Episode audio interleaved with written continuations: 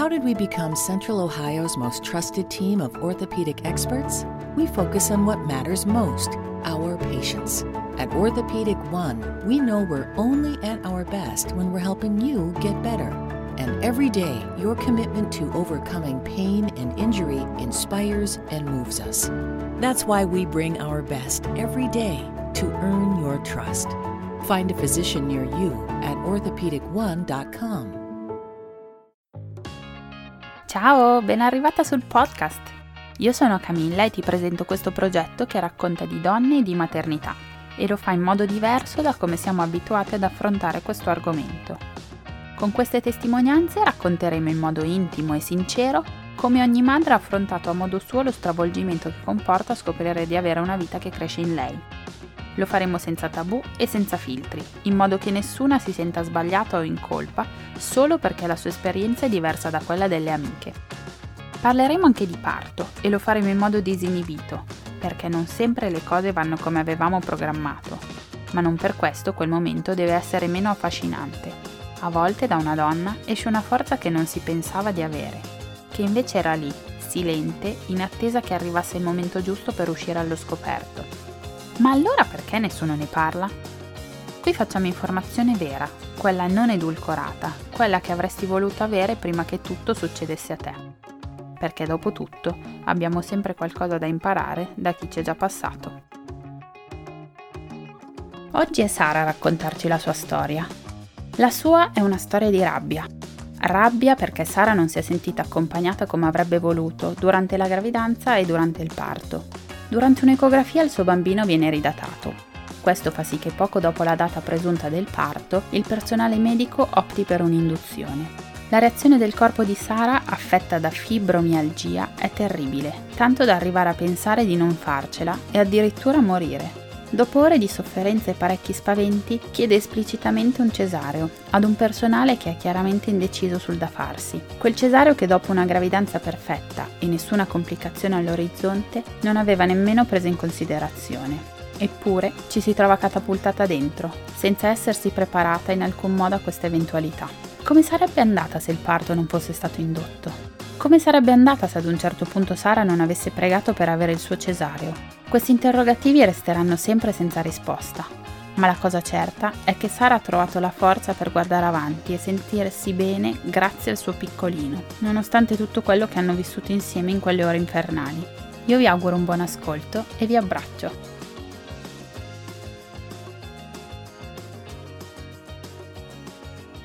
Ciao Sara, benvenuta nel podcast. Ciao Camilla, grazie.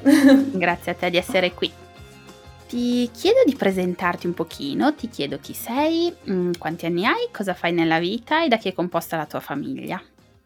Allora, sono Sara, ho 40 anni a luglio, farò 40 anni a luglio, quindi anno importante, e sono eh, maestro d'arte in realtà, poi sono diventata chef, adesso mi occupo di tutt'altro perché scrivo e insomma faccio altri, mille altri lavori. E la mia famiglia è composta da me, da Guido che è il mio compagno e da Bosco che è nostro figlio che ha compiuto un anno da pochissimo. Ok, benissimo, super chiaro. Adesso ti chiedo come mai tuo figlio si chiama Bosco. È un nome particolarissimo che mi piace un sacco, me lo sono sempre chiesto, posso chiedertelo? Sì, certo, sì, sì, sì. Allora, vabbè, il Bosco intanto per noi come coppia è sempre stato un riferimento di, eh, di storia proprio perché ci siamo conosciuti che eravamo lontani, Guido era in un bosco, ehm, abbiamo poi fatto una prima vacanza insieme, c'era il bosco, insomma è stato sempre uno dei nostri okay. Posti. E in più, sì, sì, in più abbiamo scoperto che praticamente la radice del nome Guido è la stessa radice di Wood, quindi alla fine eh, bosco e poi ci piacciono i nomi della natura. sì. Mm-hmm. sì. Beh, mi piace molto. Grazie. Ottimo. E ehm, allora, il tuo desiderio di maternità è arrivato a che punto della tua vita e come? Cioè, è sempre stato ovvio che avresti voluto figli oppure è arrivato così inaspettato? Allora, devo dire che è arrivato inaspettato, nel senso, è, ho sempre più o meno avuto questo desiderio, ma eh, la mia vita è stata, ha avuto tutto un percorso per cui a un certo punto della mia vita iniziavo ad avere un'età in cui eh, mi dicevo, beh, ok, siamo a questo punto, magari non ci sarà un figlio, magari non, non succederà. Eh, in più io ho una malattia autoimmune che è la fibromialgia, quindi eh, questo, mh, questa malattia è, è, stata sempre un'incognita perché purtroppo si sa molto poco delle malattie autoimmuni, per cui non si sapeva anche se mh, sarei riuscita a rimanere incinta, se tutta ah, una okay. serie di cose. E inoltre io e Guido abbiamo una storia comunque molto giovane, nel senso che siamo insieme quest'anno da cinque anni, quindi mm-hmm. eh, insomma avevamo iniziato a convivere, io vivevo in un'altra città, poi io mi sono trasferita qui in un'altra regione, insomma c'era tutto un, un rimescolamento di cose sì. per cui andava anche bene dire vabbè se ci sarà ci sarà, se non ci sarà pace. Ok, eh, serenamente. Sì, sì, sì, serenamente. Abbiamo, abbiamo, iniziato a provarci, i primi mesi non, non, succedeva niente, poi io sono partita per un lavoro in Germania, sono stata in Germania un mese a fare un lavoro bellissimo di arte e cibo con una mia carissima amica e sono tornata e praticamente, um, diciamo, sono tornata con il ciclo, finito questo ciclo e io sono rimasta incinta. Cioè, dopo questo mese okay. di bellezza, arte, eh, tra l'altro nella natura, perché abbiamo fatto un lavoro bellissimo all'interno di un parco, eh, abbiamo mangiato praticamente solo vegetariano, perché lei è vegetariana, per cui io sono tornata che ero, eh, credo, tornata ventenne, no? Cioè il mio okay, corpo sì, era... benissimo. sì, sì, sì, sì, corpo e mente erano per cui sono tornata dicendo, vabbè, torno a casa, ho il ciclo, che palle, cioè dopo un mese che non ci vediamo, eh? E niente, finito quel ciclo, io sono rimasta incinta. Proprio tanto che io non me l'aspettavo questa cosa, cioè mm-hmm. io sono, eh, ho, ho, capito di essere incinta perché una mattina mi sono svegliata e mi girava la testa fortissimo, ma in modo diverso dal solito, non era la pressione okay. bassa, non era... E proprio dalla Germania mi ero comprata un test perché non mi veniva il ciclo e dicevo, bah, vuoi vedere che magari... Come ho comprato questo test al supermercato in Germania, sono uscita e mi è arrivato. Allora, ottimo. L'avevo portato a casa e quindi niente, io quella mattina dico, ma sai che c'è? Ma che mi frega? Io ho questo test, provo, lo faccio. L'ho fatto, l'ho messo lì, non l'ho guardato minimamente, cioè mentre gli altri mesi, sai, lo mettevo lì e dicevo, oddio, adesso quanti minuti, quanti secondi, con... ho messo lì, sono lavata, ho fatto tutte le mie cose, dopodiché lo trovo e dico, no vabbè, ma non è possibile, ci sarà qualcosa di, di sbagliato, cioè è, è, incredibile questa cosa. Insomma, io ho fatto mh, mm, quattro quattro test quel giorno okay, durante tutta la giornata.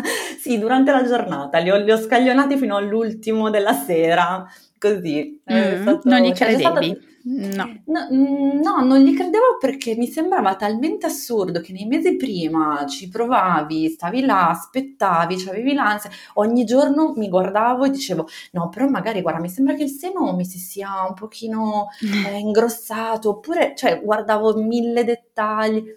Questa volta per cui la testa non, non era lì è stata è stata così, è stata la volta Succede giusta. spessissimo. Sì, sì, sì, mm. sì, cioè un grande classico Bene. proprio. Infatti, però, sì, poi un conto è sapere che succede, poi quando decidi di non pensarci non sempre ci riesci, cioè è difficile. Sì, sì, però, esatto, cioè questa volta è stata proprio non... così, norm- naturale, nor- normalissimo mm-hmm. e... e inaspettato allo stesso tempo, cioè un doppio okay. sentimento, eh certo. ecco. Mm-hmm. Sì, perché poi quando, tra l'altro ago- era agosto, per cui non c'erano medici, era tutto chiuso, io la mattina dopo sono andata in una farmacia a farmi il test, quello del, del sangue sul dito, con il buchino sul dito, e anche lì trova una farmacia che te lo faccia, eh, insomma è stato tutto un po' tutto più complicato. Più complicato, in quel periodo sì. dell'anno, sì. Sì, sì, sì, Mm-mm. esatto.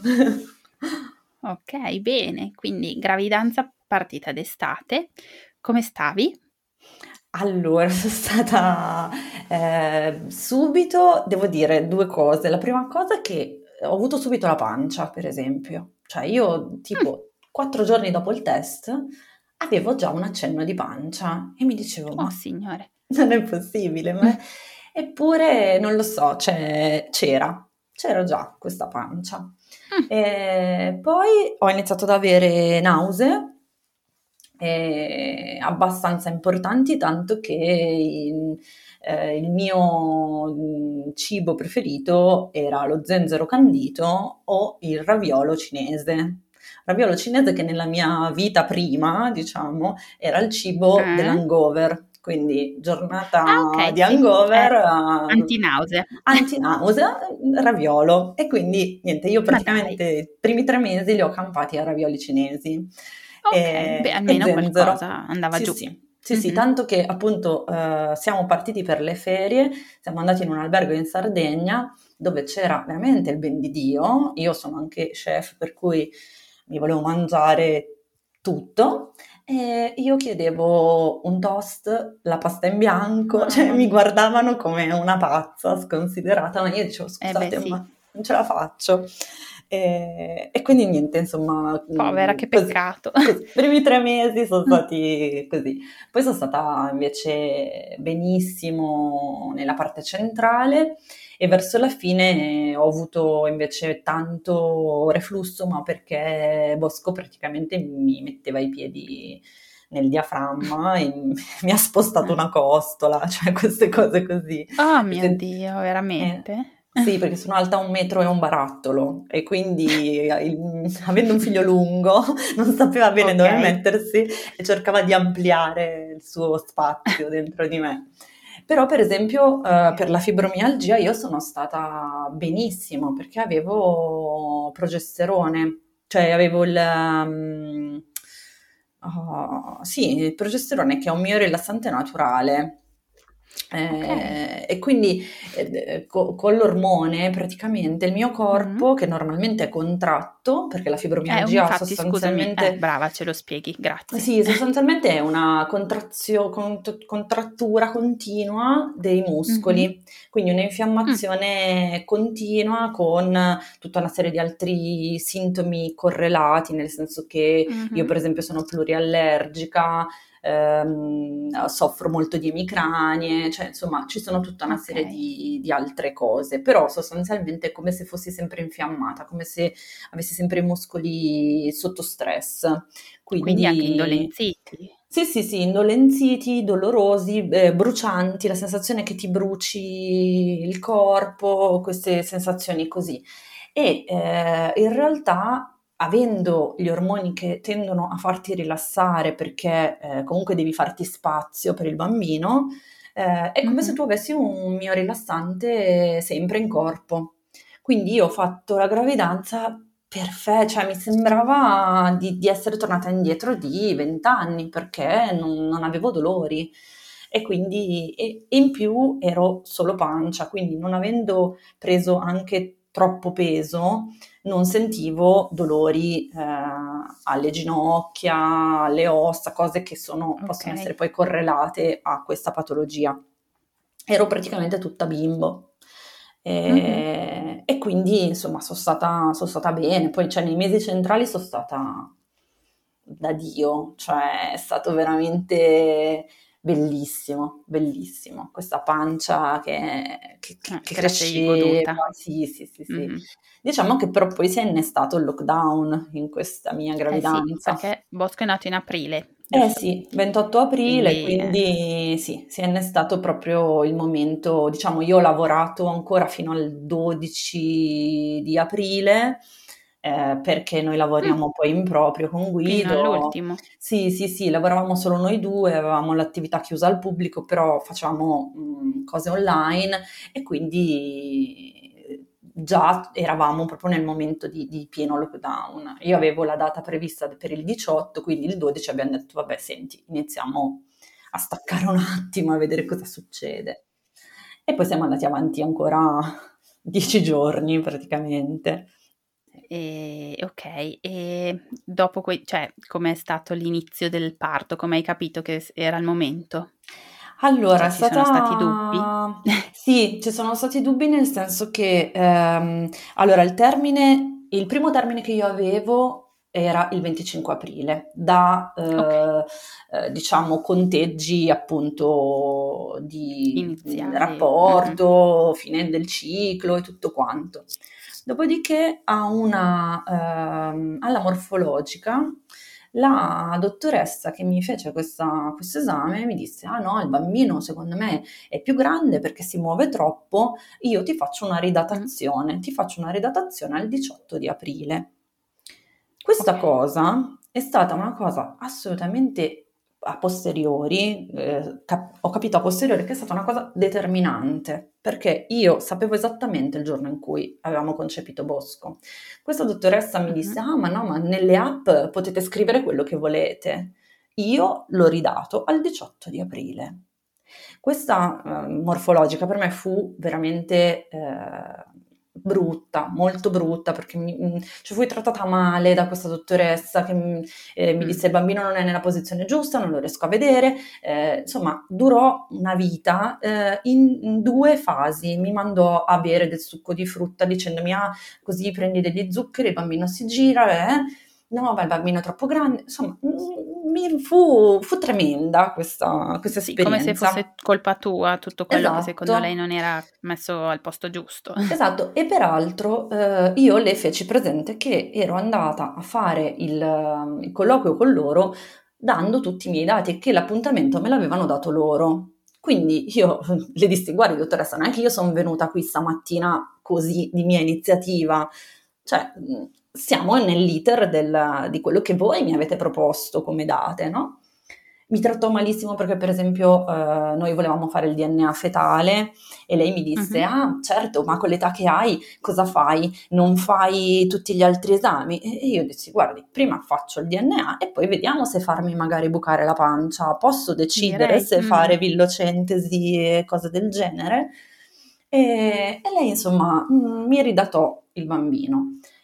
A posteriori, eh, con un termine il 18 di aprile, io eh, praticamente vado a fare il, il primo monitoraggio, superato il termine, ovviamente in lockdown, per cui sono saltate tutta una serie di visite in mezzo, eh, io do- potevo andare soltanto da sola, non poteva esserci mai Guido a seguire niente, eh, tutta questa cosa che è veramente difficile e dura da, da gestire, soprattutto quando sei al primo figlio, quando non sai bene che cosa sta succedendo né a te né al tuo corpo e tutto quanto. certo.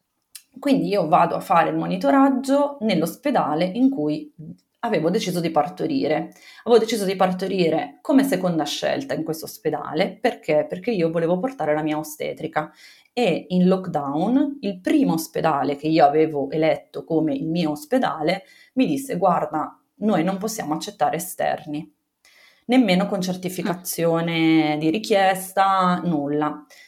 Quindi io cosa faccio? Scelgo un altro ospedale perché l'ostetrica eh, che volevo portarmi io mi dice io ho lavorato lì fino all'anno scorso prima di cominciare poi a fare la mia libera professione, quindi mi conoscono e mi certificano come eh, possibilità di entrare al parto, mi danno la possibilità. Inoltre erano appena usciti i mm, test rapidi, quindi lei mi dice io posso farmi anche il test rapido e eh, certificare ancora di più la possibilità di certo. esserci. Bene, io scelgo questo ospedale, mh, un ospedale grosso e importante, non l'ospedalino, queste cose, per cui questo lo Mm, voglio dire perché eh, poi insomma c'è è rilevante. un'evoluzione, sì, è Mm, rilevante. Eh, vado a fare primo monitoraggio e mi dicono guarda hai troppo liquido, c'è troppo liquido, ci rivediamo tra qualche giorno perché eh, per la data in cui sei e per la grandezza del bambino ehm, secondo noi il liquido non sta scendendo nel modo giusto, quindi dobbiamo capire se non c'è eventualmente sofferenza per il bambino. Bene, io ritorno, faccio monitoraggi, io non ero minimamente pronta, cioè il mio corpo non era minimamente pronto, non c'era questo, movimenti. Scusami, che giorno era? Eh, questo era proprio il primo monitoraggio che fai il giorno prima Quindi, del termine, diciamo. Ok, intorno al termine comunque. Sì, intorno al termine. Sì, il primo che ti propongono. Mm-hmm, come... okay. Però il monitoraggio del bambino era perfetto, cioè cuore, era, battiti, era tutto perfetto. Semplicemente loro rilevavano che ci fosse troppo liquido. Bene, torno, rifaccio l'altro monitoraggio, dopo neanche una settimana, adesso non mi ricordo bene le tempistiche, e ancora questo liquido era sceso ma di pochissimo. E il mio collo dell'utero non era ancora pronto, io non avevo minimamente intenzione di farmi scollare perché ho detto aspettiamo, c'è ancora tempo, aspettiamo. E niente, andiamo avanti così fino al terzo monitoraggio. Terzo monitoraggio mi dicono guarda, era mi sembra giovedì, mi dicono fissiamo l'induzione per il lunedì. Se non succede niente nel weekend, quindi avevo davanti venerdì, sabato e domenica, se non succede niente nel weekend um, facciamo questa induzione. Io faccio di tutto, io faccio di tutto, cioè la mia ostetrica mi, mi fa fare la qualunque, eh, massaggi, moca, eh, moxa, qual- qualsiasi cosa, qualsiasi cosa c'è, cioè tutto, camminiamo, facciamo sesso, tutto non succede mm. niente se non mi viene una colica renale perché il bambino oh, mi spinge Dio. con un piede sul rene. Quindi io a un certo punto dico, dai, ci siamo, eh, sarà questo il dolore. E te il dolore ti pensavi fosse una contrazione? Sì, sì, sì, sì. quindi io ero piegata in due, dicevo, Guido, chiama l'ostetrica, chiamala. Insomma, niente, era una colica. Quindi no, mi mamma. faccio anche tutta questa roba qua. Niente, proviamo di tutto, succede niente. E quindi io lunedì vado in ospedale. Vado in ospedale da sola e niente, mm, Guido mi lascia lì, alle 5 del pomeriggio mi fanno l'induzione, mi mettono questa fascetta, mi dicono guarda sicuramente fino a domani mattina alle 6 non succederà niente, stai tranquilla perché tanto okay. l'induzione non parte subito, c'è un caso su non so quanti ma vedrai fino a domani mattina, anzi magari domani mattina dovremmo anche farti qualcos'altro perché la, l'induzione non partirà. Niente, mm. mi mettono la fascetta alle 5 qualcosa del pomeriggio, mi mettono in monitoraggio, bambino tutto a posto e io alle 9 e mezza più o meno di sera inizio ad avere dei dolori. Inizio ad avere dei dolori come un dolore da ciclo, una sorta di indolenzimento, una sorta... E niente, dico, vabbè, oh, magari sta partendo prima, aspetto, inizio. A un certo punto io inizio a stare male, ma male significa che io inizio a scuotermi di brividi, cioè io inizio a tremare mm. come se avessi la febbre a 40. Quindi chiamo, eh, niente, arriva l'ostetrica di turno, mi dice guarda, vieni con me, ti metto sotto la doccia, proviamo con, con un po' di stare sotto l'acqua, cerchiamo di capire cosa succede. Insomma, io inizio a stare male, ma da non riuscire neanche a stare in doccia da sola, perché proprio tremavo, mi veniva da collassare, da vomitare, tutto insieme. Quindi cerco di mettermi sulla palla, cerco di mettermi... Scusami, l'ostetrica ti ha detto... Cosa ti ha detto? È normale? L'ostetrica mi diceva, ma guarda, è l'induzione, probabilmente sta partendo, ma eh, sei tranquilla. Era tranquilla lei. Sì, mm-hmm. sei tranquilla, è normale. Insomma, a luna di notte chiamiamo Guido e la mia ostetrica, perché io a un certo punto dico, guardate che io avevo fatto la richiesta per la mia ostetrica, quindi, ah sì sì, ma li chiamiamo quando il travaglio è attivo. Ho detto, ragazzi, scusate, ma io sto veramente male cioè non... ho provato di tutto, ho provato veramente eh, la palla, quattro zampe, eh, respiravo, tra l'altro io ho fatto un bellissimo corso preparto con ipnobirding, cioè tutto, okay. ho provato meditazioni, qualsiasi mm-hmm. cosa, non succedeva niente e io ero scossa da dentro, cioè la mia sensazione è stata di un'intossicazione, non so come spiegarlo, mm. cioè di, di, okay. di, un... proprio che la chimica mi avesse fatto mm-hmm. male non che stesse lavorando okay. nel modo giusto, ma che mi avesse fatto male. Ok. Quindi arrivano la mia ostetrica, arriva Guido. Eh, cosa succede? Che a un certo punto, eh, credo verso le due e mezza, tre di, di mattina, io chiedo l'epidurale. Quindi mi fanno l'epidurale, considera che io ero partita volendo fare un parto naturale, volendo stare, cioè ascoltando il bambino e tutta questa roba qua, quindi mi ritrovo però in una situazione in cui a un certo punto alzo la mano e dico scusate, ma io non ce la faccio più. E mi fanno l'epidurale, mi fanno l'epidurale, ma l'epidurale mi ferma tutto. Ah. Quindi mi devono rifar partire il tutto. E il problema è che poi mi riparte tutto, ma ovviamente sempre con l'uso della chimica, eh, contrazioni ogni minuto.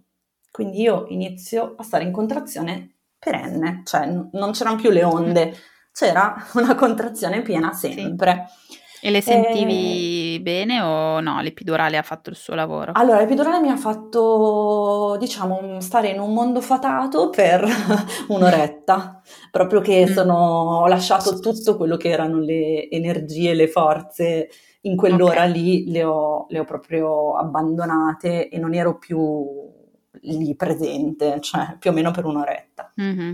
Dopodiché... Ehm, niente, ricomincia tutto a un minuto, un minuto dietro l'altro. E cosa succede? Mm. Che nel mm. frattempo mi rompono il sacco manualmente. Ok. Mi fanno la rottura del sacco e in quel momento io ho un minuto di respiro perché ovviamente uscendo le acque, cosa succede? Che tutto quel peso inizio a dire, ah vabbè dai, forse stiamo iniziando a venirne a una. Cosa succede? Che però eh, a un certo momento le acque iniziano a diventare tinte, il liquido inizia oh, ad essere cavolo. tinto, quindi da chiaro che era inizia a prendere delle colorazioni ma molto velocemente, cioè in una velocità che io ero a quattro zampe e mi vedo scendere questo liquido e vedo il colore che ha. Eh, cosa succede? Che a un certo momento entrano in non so quanti, mi prendono mi caricano di peso su un altro lettino e dicono eh, dobbiamo operarla subito perché abbiamo perso il battito del bambino. Perso? Così, okay. così, eh? Cioè proprio Mio mi Dio. sollevano, mi sollevano di peso, mi buttano sul lettino. Tutto questo davanti al mio compagno senza dire niente di più di questo, eh? Tipo abbiamo mezz'ora e mi buttano sul suo lettino. Escono un minuto rientrano dopo qualche minuto e mi riprendono e mi ributtano a travagliare. Cioè mi rimettono sull'altro lettino del travaglio. Cioè dalla barella e con cui per, mi stavano per perché? portare di là perché magicamente era tornato il battito. Quindi, allora, sgomento, ma soprattutto terrore. Terrore perché io eh da quel momento certo non avevo nient'altro in testa che ditemi come sta mio figlio. Cioè io ho, ho fatto, eh, al di là del, del, male in cui io ero, il dolore, il fatto che a un certo punto andavo in abissi che tutte le donne che hanno partorito conoscono, perché c'è un momento in cui veramente tu vai in un fondo lontano, lontanissimo, mm. ma il mio pensiero era il bambino dov'è, come sta, perché mi avete detto questo, certo. perché... Mm. Quindi mi rimettono a travagliare ed escono tutti. Tutti significa che restiamo io e Guido lì dentro, da soli. E la tua ostetrica non era più lì? Non no, è uscita stare... anche lei, perché praticamente cosa succede? Escono e credo che, io non so cosa sia successo, ma credo che eh, ci fossero due fazioni. Mm-hmm. Una fazione che era quella dell'operiamo e una fazione che era quella certo. di l'abbiamo fatto ma abbiamo sbagliato a creare questo panico in loro e potevamo aspettare un minuto e capire perché probabilmente il battito si è perso perché il bambino si è spostato e quindi c'è stato questo momento. Per cui c'è stata una diatriba tra di loro eh, fin quando Guido non ha aperto la porta e ha detto ora qualcuno viene qua e mi spiega cosa sta succedendo perché mi dite che c'è mezz'ora di tempo per salvare questi due che stanno morendo e poi ve ne state fuori dieci minuti da soli, cioè la mettete sul lettino, la togliete dal lettino, mi hanno fatto firmare, eh? io avevo già firmato di, di, essere operata, che c'era l'urgenza, okay. che, cioè così, eh? e tra l'altro mi hanno fatto firmare mm-hmm. in uno mm. stato veramente di, di, di, panico e di shock, no? Senza spiegare niente a lui e, e tutto quanto. Quindi insomma torna questa dottoressa, mi dice no ma perché sai in realtà tu ti stai dilatando, siamo arrivati a un buon punto, il battito è tornato e non vale la pena di, eh, di non fare il naturale. Quindi mi fa tutto questo discorso e io dico... E tu a quel punto cosa avresti preferito? Allora guarda, io, io ero mm, mi sono sentita molto in colpa eh, sul fatto di non saper essere mh, adatta a un certo punto al naturale, no? Nel senso mi dicevo, Madonna, ma io, cioè, però ho chiesto le, perché ho chiesto l'epidurale? Forse non avrei dovuto chiedere l'epidurale. Eh, cioè, mm. ho iniziato a, a, lavorare dentro di me questa cosa, no? Mm-hmm. Che dicevo, io volevo un parto dove assecondavo questo mio figlio, dove eh, cioè, mi ero fatta tutto dei discorsi, delle cose, ma perché io non ce la faccio? Cioè, sono io che non ce la sto facendo, no? Mi dicevo. E la mia ostetrica, eh, dopo il discorso di questa dottoressa, dice: Allora, ragazzi, se vogliamo andare avanti con il naturale, eh, io però voglio che voi le diate ancora un po' di respiro con l'epidurale, perché sennò lei non mi arriva alla fine, non mi arriva alle spinte finali come mm-hmm. me le fa. In tutto ciò io inizio ad avere liquido sempre più tinto, dolori fortissimi, mi fanno visite di continuo, credo mancasse solo la signora delle pulizie per farmi la visita mentre io ero in contrazione, cioè mancava solo veramente che passasse uno sconosciuto e gli dicessero guarda, vuoi provare anche tu a sentire? Questa cosa si protrae fino a già mezzogiorno e mezzo l'una, quindi dalle nove e mezza della eh, sera prima a mezzogiorno e mezzo dell'una del giorno dopo eh, con loro che ogni tot mi dicono, beh, ma adesso dai, allora tra mezz'ora ricontrolliamo la situazione. Arrivava uno, metteva una mano e diceva, ma secondo te questa è la testa? Ma secondo ma tu senti, ma secondo te, ma secondo te, così. Un secondo te continuo. Sì, eri un esperimento di laboratorio. Sì. E in più non mi, face, non mi, volevano fare questa epidurale nuova perché dicevano: Eh, ma se, cosa facciamo? Le, facciamo l'epidurale? Ma, ma no, ma adesso ormai è dilatata? No, però insomma, situazioni inenarrabili. Tanto che a un certo punto, mentre io stavo male come un cane e non c'ero più, io non c'ero più, c'è stato un momento in cui io lo dico, non, non ero più lì, eh, e nella mia testa dicevo solo, speriamo che questo bambino riesca a nascere perché io forse sto morendo. Quindi, ah, eh, okay, sì, sì, sì, sì, io sono stata salvata da Guido. Guido si è posizionato davanti al mio lettino mi ha detto Sara, se vuoi essere operata lo devi dire ad alta voce e questi lo devono fare. E io lì ho detto sì. Ho detto tiratemi fuori. Ok. Scusa. Ma figurati, secondo te? Io proprio ho detto tiratelo fuori. Mm. Quindi um, siamo andati in sala operatoria e io sono stata operata con la febbre alta e ehm, mm. l'anestesista mi ha detto, tu stai sentendo qualcosa? Perché eh, mh, mm, sobbalzi sul lettino. Mi ha detto, tu stai sentendo qualcosa, devi dirmelo se stai sentendo qualcosa. E io gli ho detto, guarda, io non sento niente perché mi hanno fatto poi solo... Mh, eh, la sedazione spinale, quindi avevo solo le mm. gambe e la pancia che erano, però ero okay. vigile, no?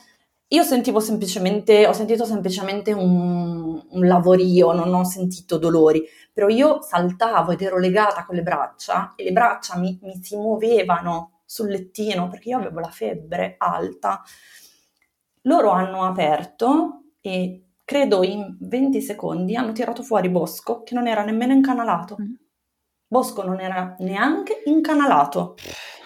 E loro hanno cioè, tu rischiato avresti di... potuto rimanere lì fino... Boh. Hanno rischiato questo, hanno rischiato questo non rendendosi conto di quello che stava succedendo. Bosco non era nemmeno incanalato, lo hanno tirato fuori in pochissimi secondi, c'è stato più il tempo poi per ricucire me ovviamente, certo. per risistemare la situazione, ma lui non aveva nemmeno la testa giù e aveva la testa girata in una posizione che eh, aveva mantenuto per tutti quei mesi e che non avrebbe mai potuto da quella posizione girare per scendere nel canale. Okay. Il bambino Quindi, era impossibilitato fisicamente a si farlo. poteva sapere subito. Certo. Esattamente, mm. esattamente. Quindi cosa succede? E non si era mai visto ecograficamente? Cioè, no. non ti ha mai fatto un'ecografia ovviamente poi lì? No, lì al momento no. No. no. no. no, no, al momento no. E, e, quindi cosa è successo? Che loro hanno tirato fuori il bambino e io mi sono fatta un pensiero lucido e ho pensato, ok, mio figlio è nato, lo danno al padre, io adesso posso morire. Cioè, è Mm-mm. sconvolgente che mm-hmm. succeda in un ospedale grosso, importante, che però siccome ha un certo tipo di eh, nomea e ha un certo tipo di eh, anche certificati sul fatto che fa solo parti naturali, che il parto cesareo lo fanno solo d'emergenza e quindi il mio pensiero è che mi hai portato ad arrivare a un'emergenza per poter giustificare che tu a un certo punto mi operi. Questo è allucinante. Mio figlio, appena nato, aveva un livello di PCR così alto che noi siamo stati una settimana in quell'ospedale, da soli in lockdown, con mio figlio che mi hanno consegnato appena nato con un ago nella mano. Perché? Perché doveva fare tre cicli di antibiotici al giorno.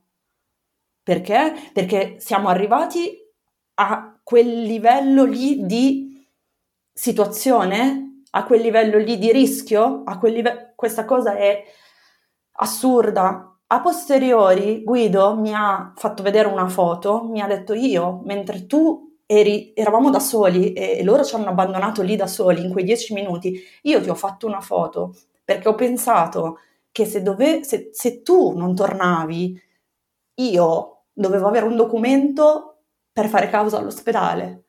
Mm, pensa a te. In un momento in cui tu sei lì perché stai aspettando una nascita Mm-hmm. Cioè Guido mi ha detto, quando mi hanno chiamato per dirmi che era, che era nato Bosco, eh, quando mi hanno chiamato, lui mi ha detto, io ho pensato che mi dicessero che eravate morti. Quindi non era solo una tua impressione, no, cioè era veramente Non era solo la mia impressione, noi siamo stati praticamente una settimana in ospedale perché eh, il bambino è, è, nato con un problema in più, mh, mm, oltre a questo antibiotico, nel tirarlo fuori, lui già aveva questa torsione della testa, da posizione, da postura. Nel tirarlo fuori gli hanno fatto un'altra torsione, quindi io praticamente appena ho portato a casa Bosco, l'ho portato dall'osteopata che mm, nel giro di sei mesi me l'ha eh, sistemato totalmente, anche perché okay. Bosco è stato un bambino super collaborativo. Quindi mm-hmm eh, veramente da, da, piccolo piccolo eh, ha fatto tantissimi progressi in questo, però praticamente lui aveva una doppia torsione, una dalla testa e una da mh, mm, sederino, le gambe, diciamo, okay. quindi era come se mm. fosse disassato, non riusciva a girare la testa da un mm-hmm. lato e dall'altro e questo lo ha visto l'ostetrica quando è venuta a casa e mi diceva guarda che mh, Bosco tende a non girare mai la testa, prova a stimolarlo, a fargli vedere delle cose o così, mm-hmm perché vedo che non la gira mai e, ed è come se mh, mm, in più aveva una specie di iperestensione, quindi eh, aveva sempre la testa buttata un po' indietro, non aveva mai la testa mh, mm, dritta, no? E quindi mm-hmm. tutto questo lavoro dall'osteopata abbiamo dovuto fare anche tutto questo lavoro qua. Oltre al fatto che ci siamo fatti una settimana in lockdown in ospedale. Di, cioè, delirio, ma proprio che non, non si poteva nemmeno andare in corridoio. Ecco, per avere un'idea, non potevamo camminare in corridoio, noi mamme, Aiuto. con i bimbi. E con me che avevo i punti, con me che avevo il catetere, quindi io ho passato la prima notte in cui mi hanno dato il bambino in stanza. Rooming in, ovviamente. Sì, sì, sì, certo. sì, sì, assolutamente. Io, mm-hmm. allora, la, la, cosa che io devo dire che mi ha salvata e che ha salvato mh, anche Bosco, secondo me, dal, dal, punto di vista della reattività eh, proprio fisica, è stato che appena me l'hanno mm. dato lui si è attaccato subito al seno. Quindi abbiamo subito trovato la quadra da questo punto di vista, abbiamo dormito mm. insieme dal primo minuto cioè io nel letto d'ospedale con la mia flebo, lui con la manina, con la sua, eh, i punti, il catetere, noi abbiamo dormito insieme, lui si è subito attaccato al seno, e questa cosa lo ha aiutato tanto con gli antibiotici, cioè a combattere l'antibiotico. Gli ecco. effetti collaterali, certo. Esattamente.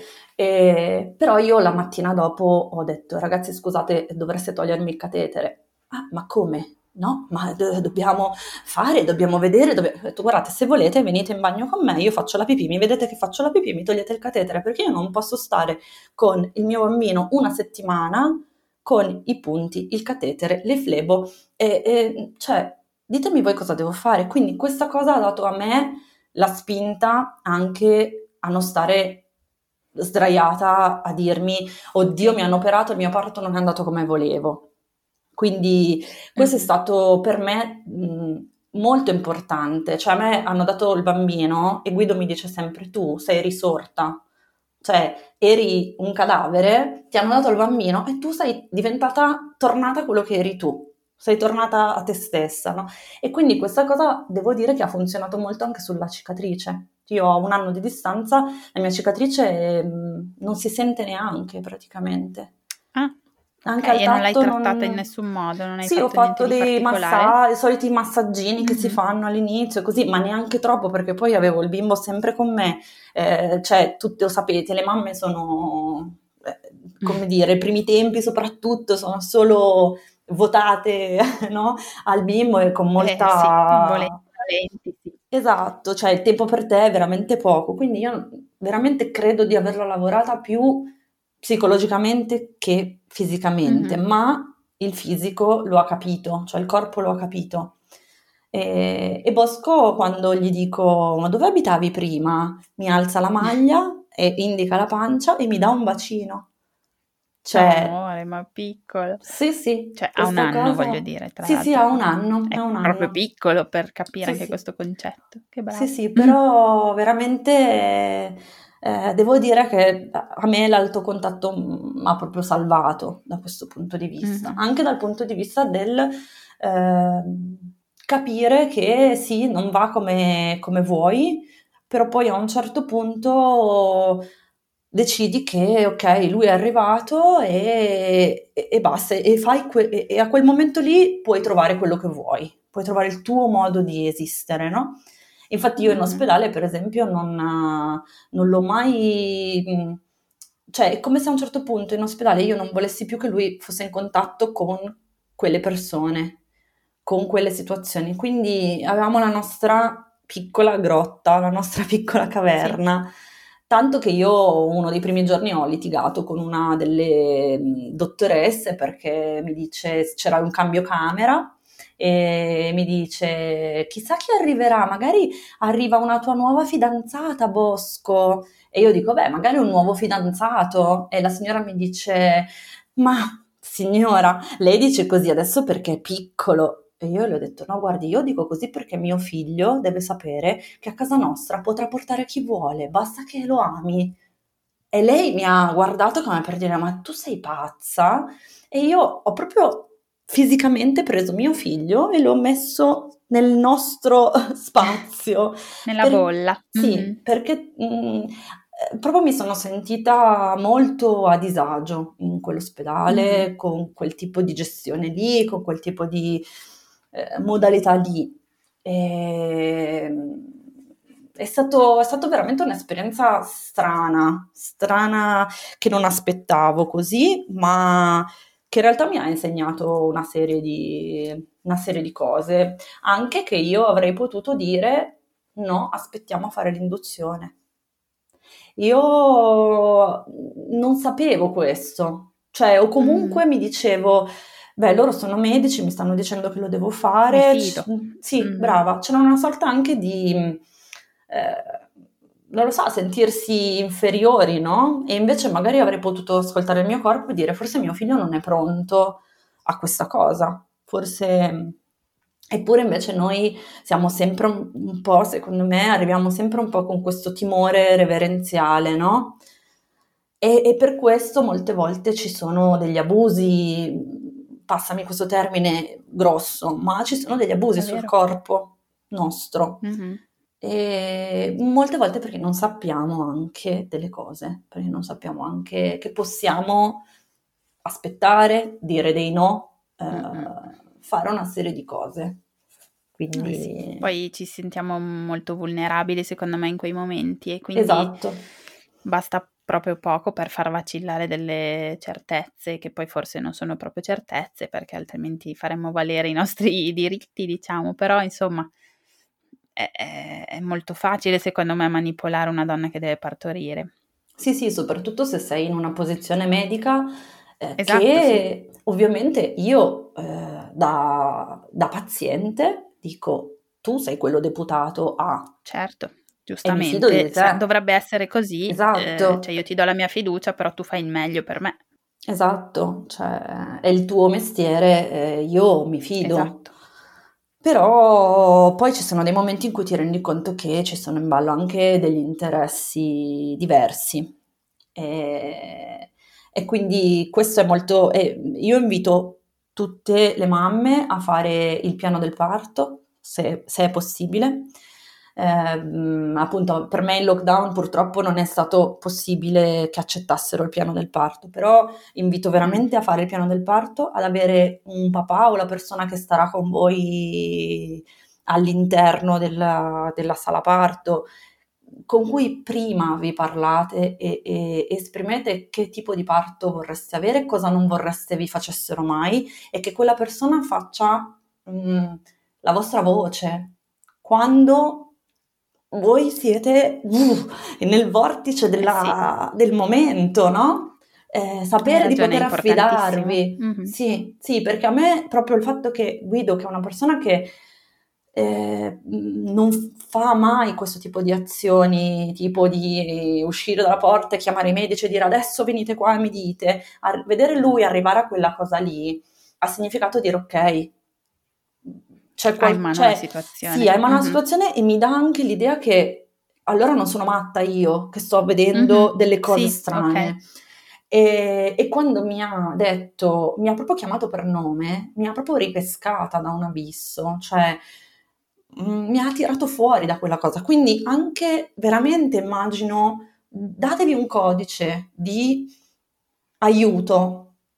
Reciproco, no? Dove, dove, dici, se tu mi vedi così, tu mi conosci, se tu mi vedi così, se tu vedi che sta succedendo quella cosa, diamoci un, una parola che sia quella cosa che mi aiuta a tornare perché non è solo eh, stringergli la mano o, o, o, magari chi insulta e urla e si sfoga, no? Mm-hmm. Nel senso, c'è tutta questa gamma di cose, però proprio per la sicurezza anche del vostro parto. Hai ragione, è importantissimo. Grazie per eh, averlo sottolineato perché secondo me tante volte non, non ci si pensa prima. Perché sì è vero. Per fortuna tante volte le cose vanno bene e non c'è bisogno di avere questa, certo.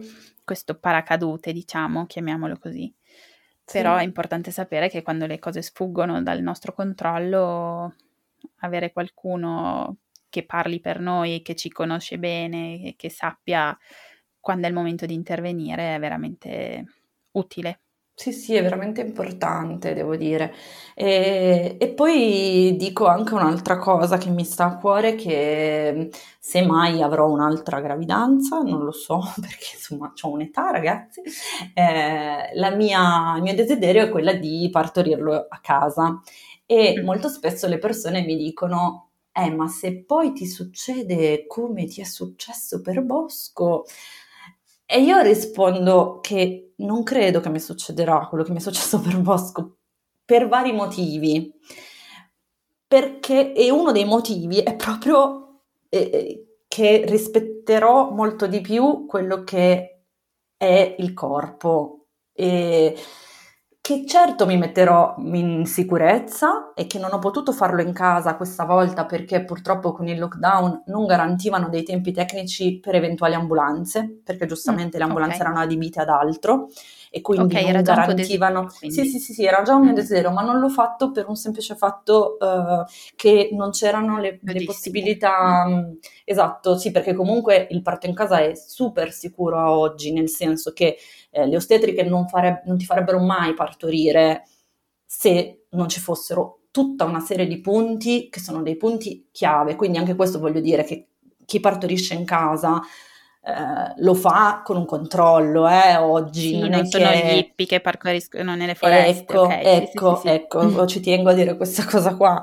È vero, e io non l'ho fatto perché era ogni un... tanto. Eh sì, sì, perché cioè, io non l'ho fatto solo per un fatto di, di periodo, di momento storico, perché appunto non mi davano questa possibilità di, di farlo. Però appunto quando le persone ti dicono se poi ti succede, no, ogni gravidanza, ogni storia, ogni parto, ogni mamma, ogni bambino sono una roba a sé.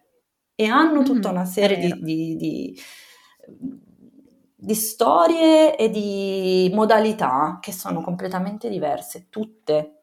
Cioè, io per esempio non pensavo di riuscire ad allattare, ero convinta fino al giorno prima di eh, non avere un corpo giovane, di non avere un corpo in più, ho avuto poi un cesareo d'emergenza, mi sono detto, Madonna, come farò? E invece mm-hmm. mi, è, mi, è, stata la cosa più semplice del mondo per me, per il mio corpo.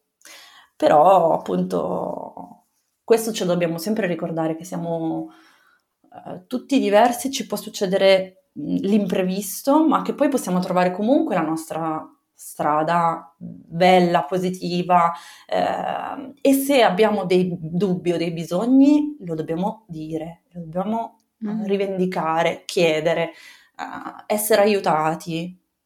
Questo è importante perché io ci ho messo tanto durante il parto a, a dirmi basta, non ce la faccio più fisicamente. Mm-hmm perché mi faceva stare male questa cosa, mi faceva sentire uh, inadeguata. Mi dicevo, ma cavolo, se, mm, se, partorivano le donne primitive nelle caverne, io non sono capace. E invece c'era stato un cortocircuito della chimica nel mio corpo, in un corpo eh, fibromialgico. Sì. Io a un certo punto non muovevo più le gambe perché la chimica dell'induzione mi ha completamente mandato cavolo. in palla alla fibromialgia. Cioè, quindi insomma...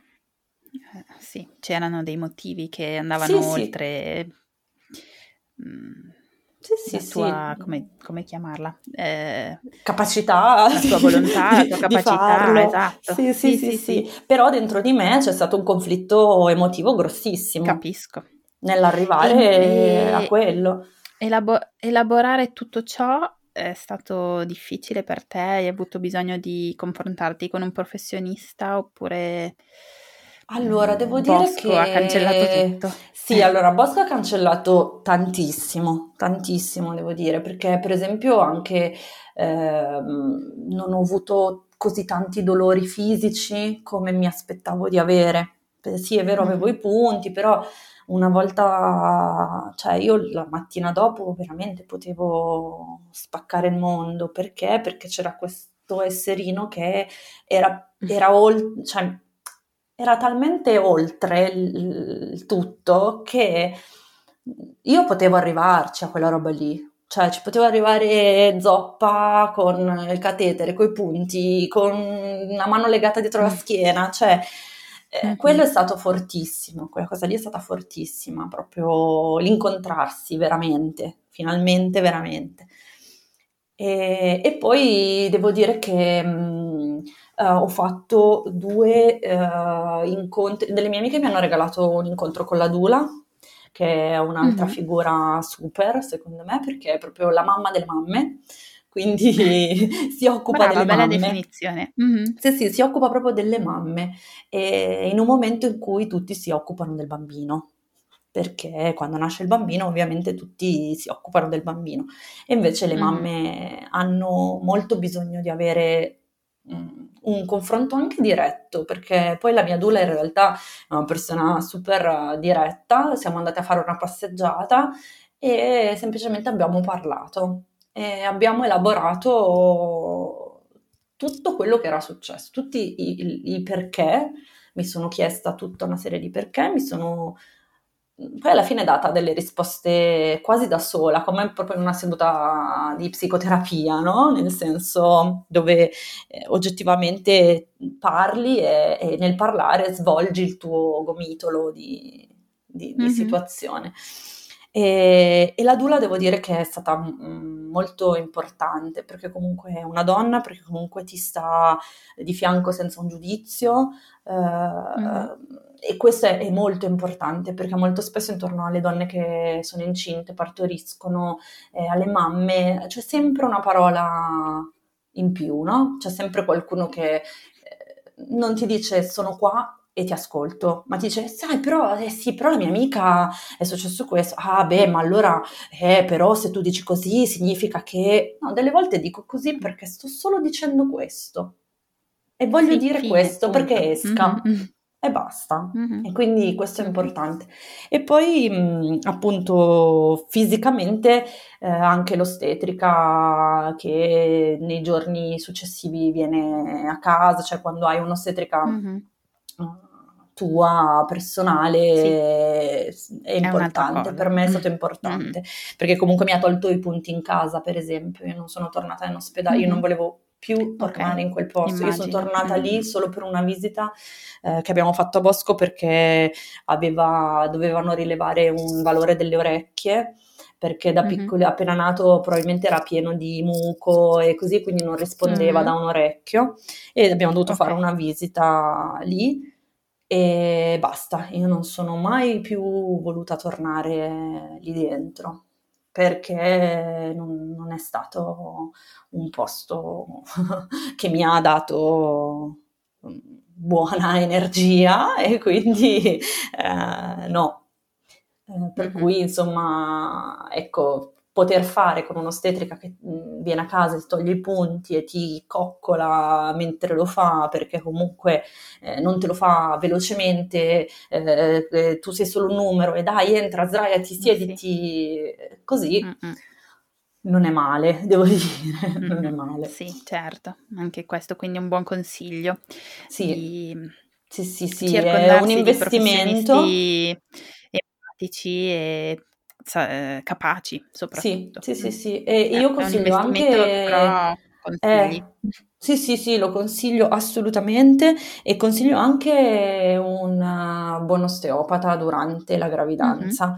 Anche, ah, durante anche, sì. Sì, sì, sì, ho fatto una serie di massaggi mh, anche durante la gravidanza e che ti aiutano anche ad arrivare al parto, insomma, un pochino più preparata, ma secondo me... Mh, aiutano anche ad arrivarci con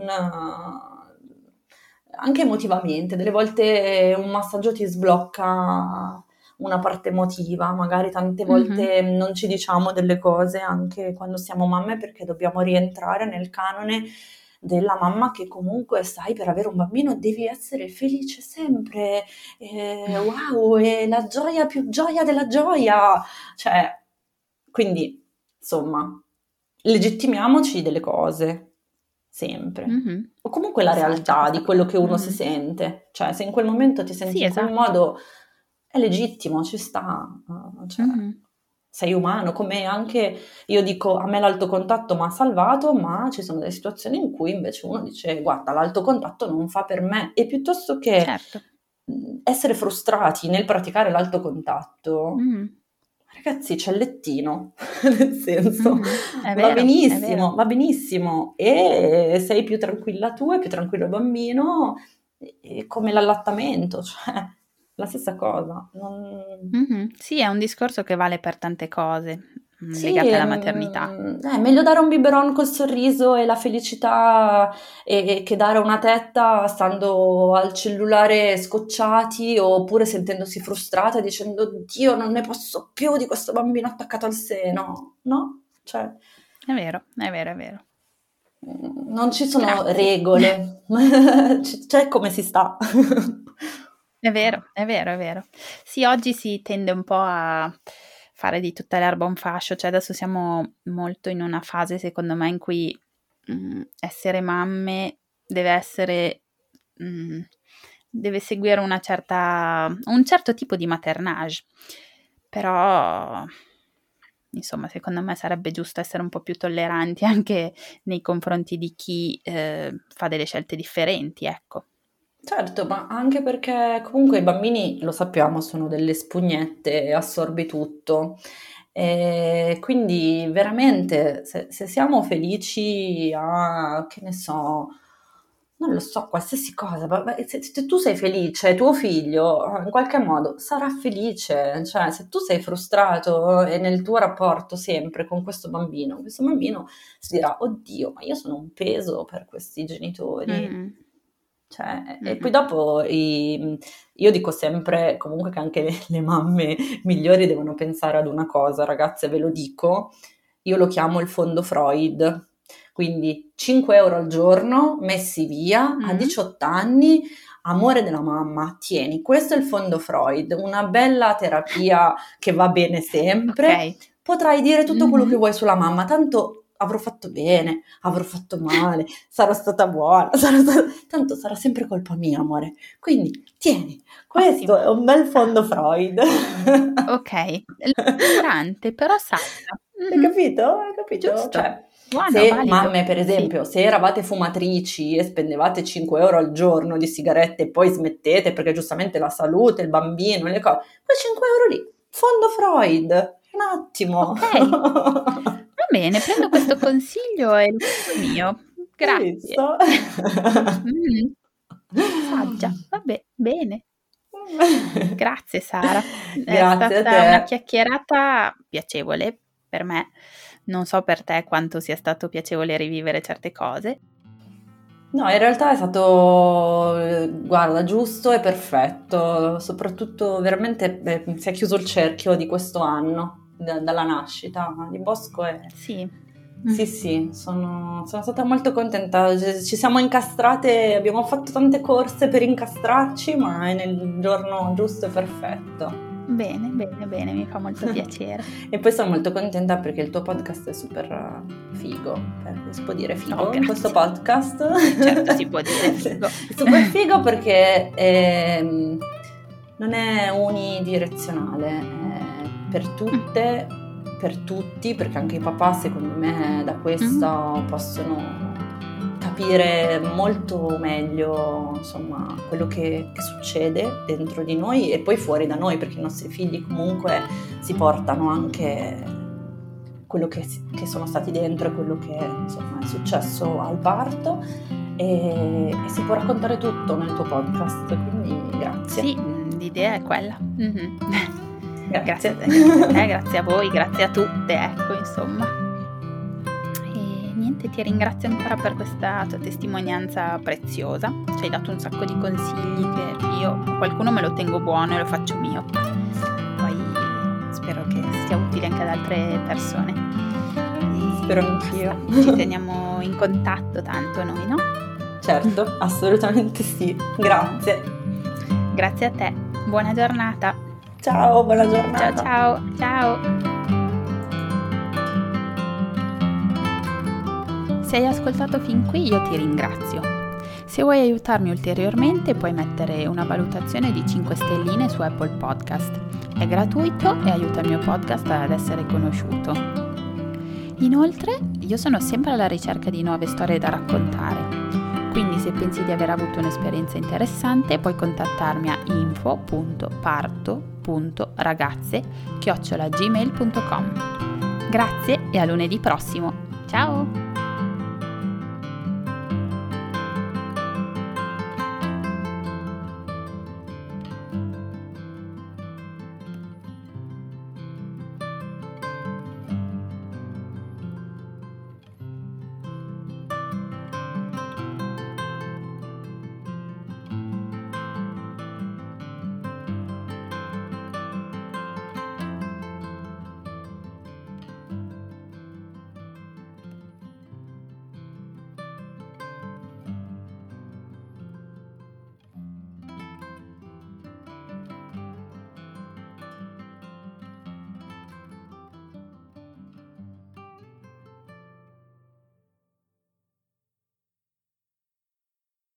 Circle K is America's thirst stop. And yours, especially when the weather gets. and you need to stay. Stay refreshed on the go with ice cold Circle K favorites like freshly ground iced coffee, Froster, Polar Pop Cup, and more. And right now at Circle K, score with 28 ounce Gatorade. Any flavor, three for $5. When life's go, go, go, make us your first stop. Because Circle K is America's thirst stop. 15 minutes could save you 15% or more. Oh, that's a cheer we used to do in softball. Uh, what? It's uh, actually Geico. Whenever someone hit a triple, we would wave our bats and yell, 15 minutes could save you 15% or more. But we never got to use it because we would only hit home runs. Annoying. The phrase is from Geico because they help save people money. Geico? Yeah, they were our team sponsor. Geico. 15 minutes could save you 15% or more.